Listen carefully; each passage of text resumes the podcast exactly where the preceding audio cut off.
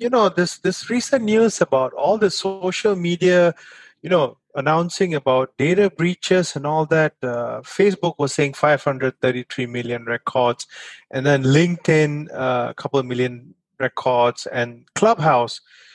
So what's going on? Can can can someone share something about it?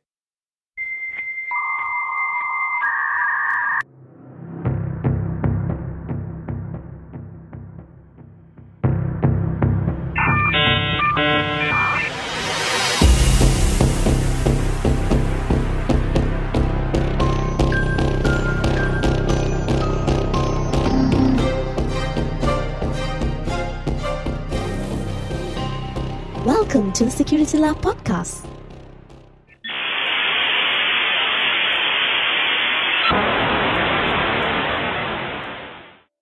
The way I look at it is, I mean, the, the whole debate has been whether all this information was via scraping or whether it was a breach or a leak or someone, you know, hacked into the systems and so on and so forth. Uh, but the way I look at it is, again, it's not really a hack. Uh, or it's not really a data breach.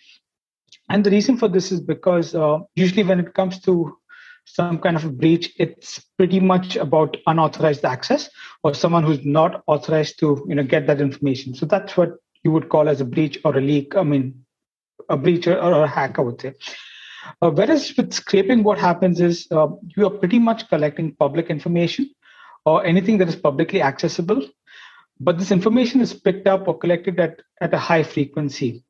So just as an example, let's say if I can, if I if I have a Facebook profile and uh, Doc has a Facebook profile also, and I can view this profile and all his public content, then technically I'm not really uh, hacking or breaching. I mean, it's it's publicly accessible and viewable, right?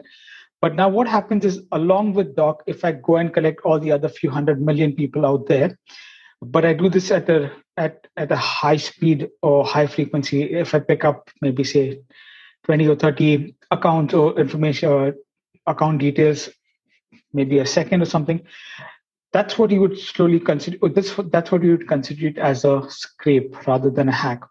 So this is the way I would kind of differentiate it from my point of view.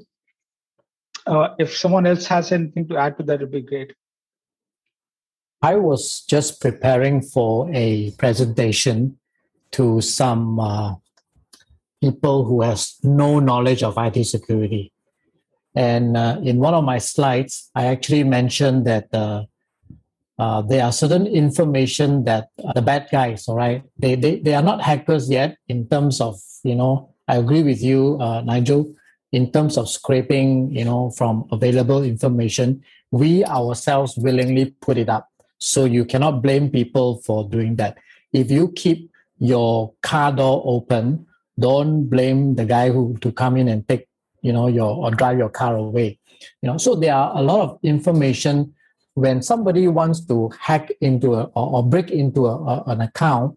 The basic things that is required is probably the login name, of course, right? And if it has to do with uh, financial gains and all that, then you probably need a credit card or a bank account number.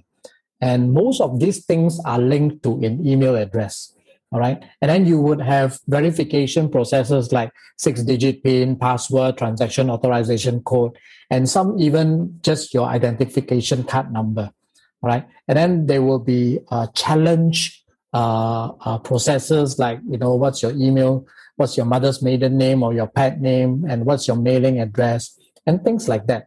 You know, but the, the, the but the funny thing is, out of this entire list that I've mentioned to you, which actually which is actually in three different categories: the starting point of the attack, the verification mode, and the challenge mode. You'll be surprised that uh, the things that are available already on social media is more than half of those things that I've mentioned just now. So how can you blame those guys who can easily hack into your account? I have a different point on this. Um, yeah, it's right. There are a lot of services that I willingly sign up for, such as all those services that were mentioned earlier. But as a service provider, don't they also have a responsibility to ensure that at least, you know, our data is not misused? I mean, um, yes, scraping is one thing. If I were to go through all of my friends and get their information one at a time, that's a totally different thing. I would disagree there, because technically you are also scraping information. Uh, just that if you have a bunch of twenty friends, you're just pulling out the information. It's just that the pace at which you're pulling out this information might differ. Uh, so you just might go to one friend's account, pull out their information, um, and then like, you know, you're done with. But on the other hand, um, when someone is doing this uh, for monetary gains or for otherwise, um, the whole idea is just to get as much information as you can. What they do with it is secondary. So the the, the whole question here is whether, you know, all, uh, all these attacks that we we call them as attacks and uh, leaks and breaches and whatnot. I mean, does it actually constitute as that, or is it just a scrape? Because I think they both are different. Okay, so I'm going to deep dive into specifically uh, the attack that affected the five hundred thirty-three million Facebook users. So what this guy did was uh, he realized that uh, if someone has their phone number uh, in their contacts list, Facebook would assume that he or she knows that person and then offer the profile of the person to say, ah, so you know uh, Mister X, uh, would you like to add him as your friend? And that's kind of a convenience, because it's like, ah, okay, I got this person's number in my phone, and you know, when I log into my Facebook account, my mobile phone, it synchronizes my contacts, and it says, ah, yeah, Mister X is on Facebook, so he's my friend. Uh, I just met him. He's awesome, uh, and I'm going to add him, right? So it was a means of convenience more than anything else. Now, you could also do this via Facebook A P Is. What someone did was uh, ran a script, generated possibly every single mobile number there is uh, sequentially, uh, put it into their contact list, and went into Facebook. Now, Facebook, looking at all these numbers, and says, ah, so your friends are all these people because their numbers in your contact list. So what I'm going to do is I'm going to present all the profiles of all these people, since you have their number, and essentially allow a person to tie the mobile number that's in their contact list with a profile of a person who's a Facebook user. Essentially giving out everybody's profile, including Mark Zuckerberg's profile himself, which was ironically found to be using Signal instead of Facebook Messenger. So it's kind of funny, uh, the outcome of this. So in that sense, um, I'd like to hear from all of you. What do you think about this feature where, you know, all you have to do is expose your contact list and, you know, You, you find all your friends, and, and you know, uh, some people may say convenience, some people may say otherwise. What do you guys think? And I specifically want to hear Prof on this. Okay, I, I experienced uh, some variation of the feature you talked about. I think it was for, I think it was for Clubhouse. So yeah, they have uh, some kind of access to my my phone my phone book, and then from there, Um, it will actually show me a list of uh, all my contacts, and then plus also give the number of friends which my contacts have on Clubhouse. I don't know how I feel about that.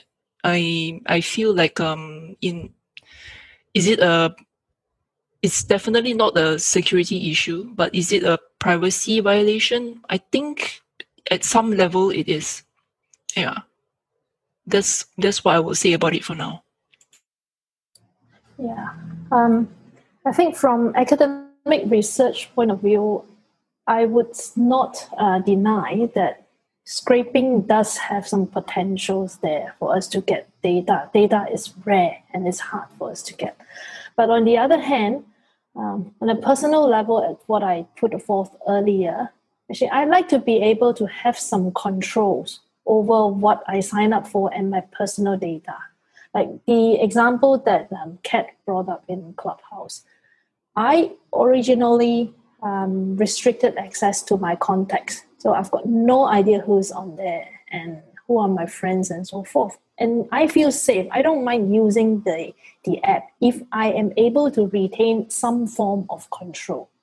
And whether it's convenience or not, there is a trade-off. But to me, it's a matter of what I value more. And in this case, I don't mind clicking a few more buttons if I can feel secure. That's my personal take. So let me put a spin out into a different perspective. Now, we were talking about Facebook Clubhouse. Um, there's an app that was uh, recently, uh, I can't say announced, but uh, promoted by an N G O that says that, okay, if you if you want to know whether someone who's calling you is a scammer or not, you download this particular app. And, and I will not name it because I feel it's a huge privacy violation.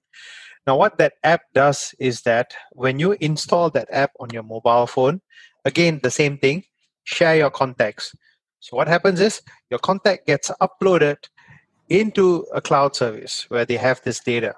Now, you have to understand the contact details while it's in your phone technically does not belong to you. So for example, if I have Sky's phone number on my phone, by right, I should get Sky's permission to say, hey, can I upload your number to this service? Which no one does.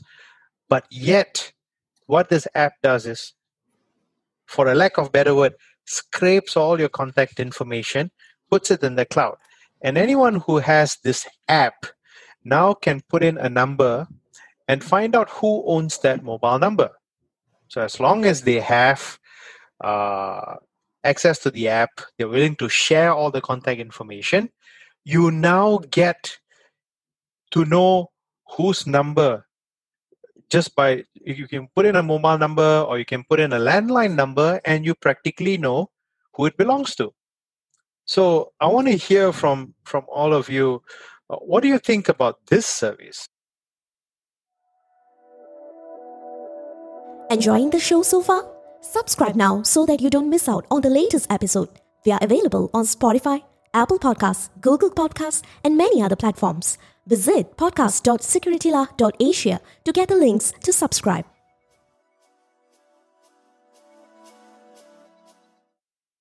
I think that service should just stick to doing what it said it would do, as in like allow you to, you know, uh, allow you to identify scammers, and that's it. Not not needing to know everybody else or identify any, any other number. But how would you know if it's a scammer unless someone goes there and tags that number as a scammer? And that's the only way, isn't it? Good point. Yeah, so basically how this whole application works is, uh, let's say you have a bunch of one hundred people who who have signed up to, you know, share their contacts. Now, anytime they receive a spam or a scam call, they have to report it, saying, oh, this is uh, a scam call or, or or something of that sort. And it looks at this number across, say, millions of people after that. And like the more people report it, the higher chance of it, this number being, you know, a scam call or a, or, or, or a, or a spam call, for instance. So yes, if you do not share that kind of information, you cannot get a collective answer, or you cannot see this collectively, how it, how it would affect everyone else. So I think um, there are certain, um, I mean, there's always a give and take, I guess. So if you want to, you want to get some benefit out of it, or you need to give something in return. So I, I would say there's no free lunch anywhere, anytime, right? Um, in some cases, like when you have free services, uh, like Doc mentioned the other day, um, if if you have if you sign up to a free service, then you are the product. Uh, so it's pretty much the same, right? I like that. If you're a free service, then you're the product. But absolutely, the thing is this: um, it's a different story. For example, Facebook and and and this particular app is completely different because in Facebook, for example, I put my information. I mean, no doubt, if I upload a picture with three other person on it and I tag that three person, essentially I'm creating a bullseye to say, ah, you know, this picture was taken, this three person in this particular location doing this thing. But that's it. I'm actually putting out information about myself more than other people.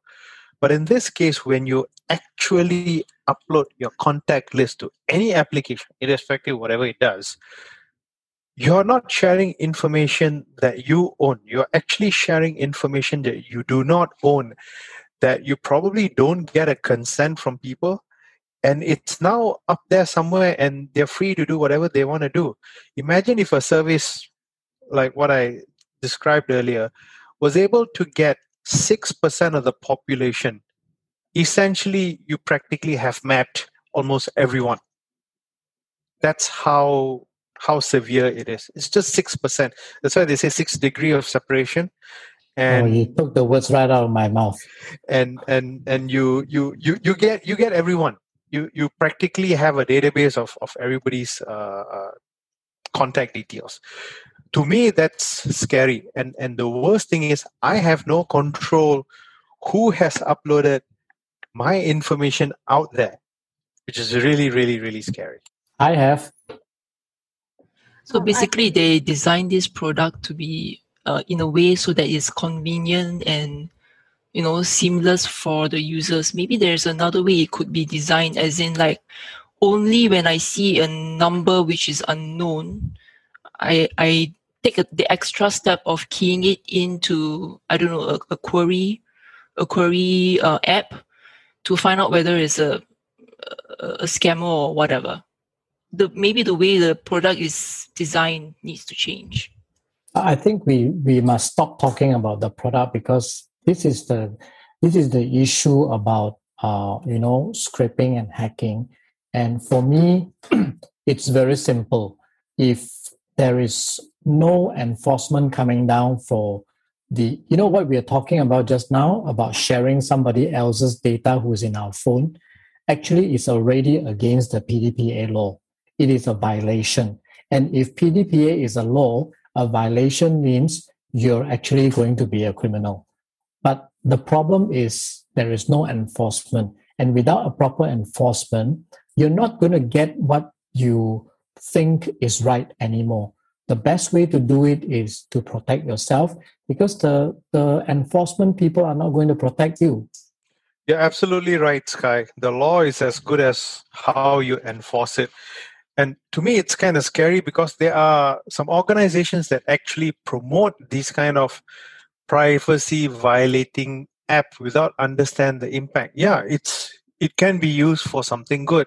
But at the same time, the whole premise of how the data is gathered, used. For example, today we're talking about the LinkedIn breach as well as uh, uh, the Facebook breach, right? There's so much of data out there.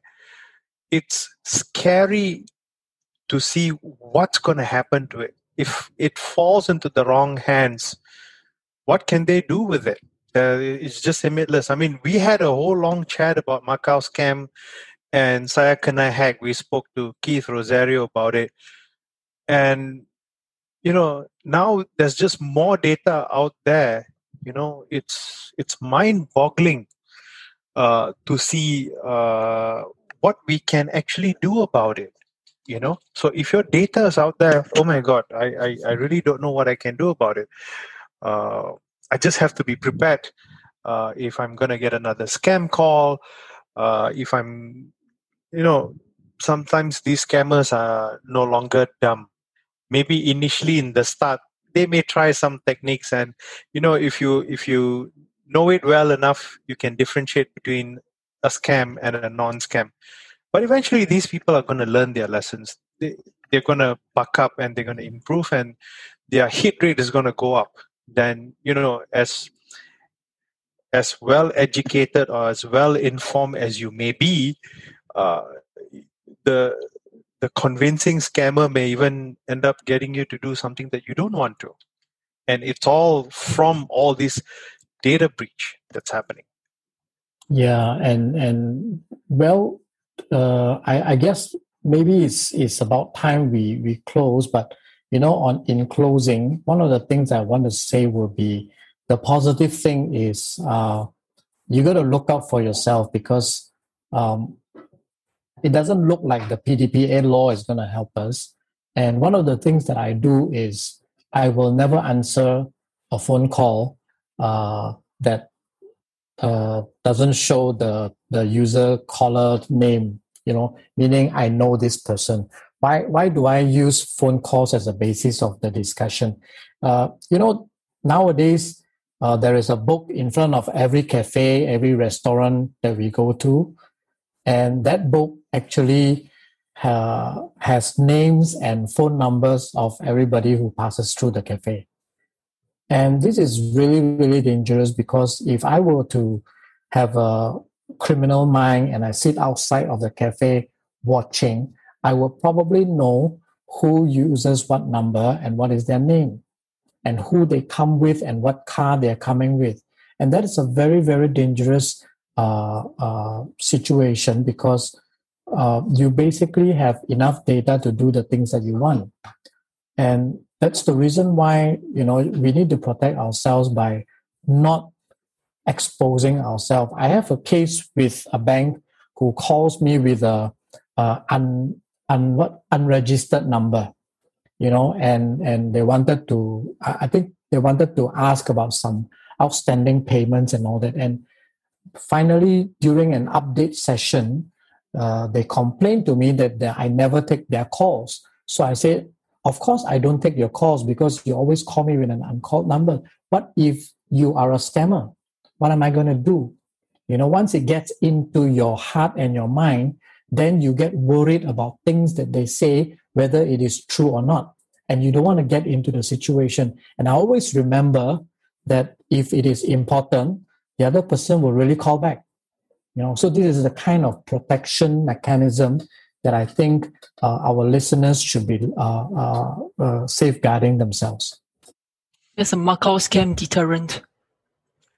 But unfortunately, uh, Sky, I have to tell you that you're no longer going to get money from a lost Nigerian prince.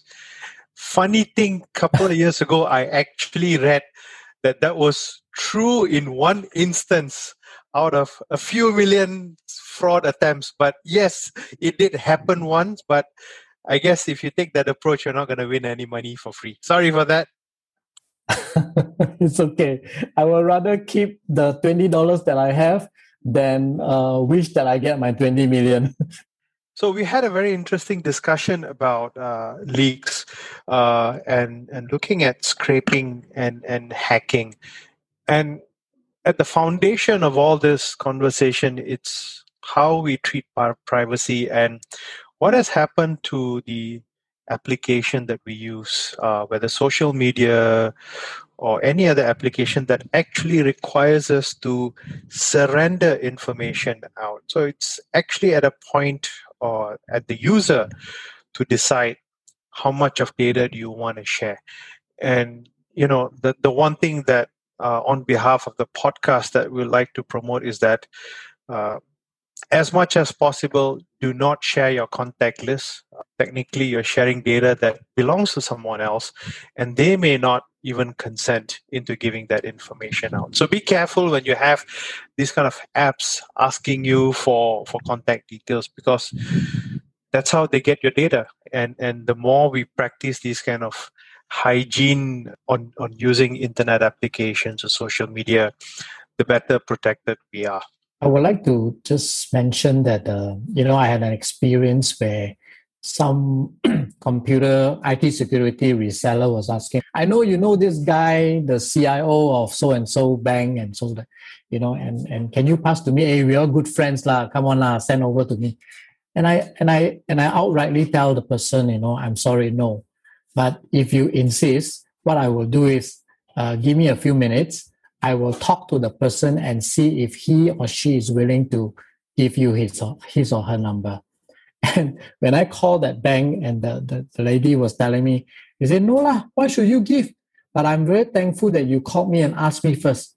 And and I think that uh, many, many people should take that uh, uh, route of uh, checking before passing on information that do not belong to us, just like Doc says.